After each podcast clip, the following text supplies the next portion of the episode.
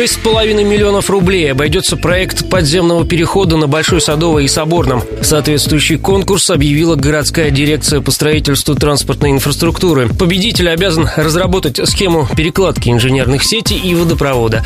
При этом строительство должно вестись так, чтобы не потребовалось перекрывать Садовую. Однако ранее бывший глава городского департамента автодорог Арам Егиазарян объяснял, на время стройки частично ограничить движение по главной улице города все же придется. При производстве работ в любом случае будет ограничено движение. Уже это будет определено проектом организации строительства. Либо частично, либо, скорее всего, оставим общественный транспорт. Только пойдем захват открытым способом, потому что он не глубокого залегания будет. Я думаю, в принципе, в течение месяца можно, наверное, пробросить основной ствол, уйти как бы с проезжей части Садовая. Подземный переход глубиной 4 метра будет иметь три входа. Два на Соборном, один возле парка Горького. Завершить стройку планируют к чемпионату мира по футболу в 2018 -м.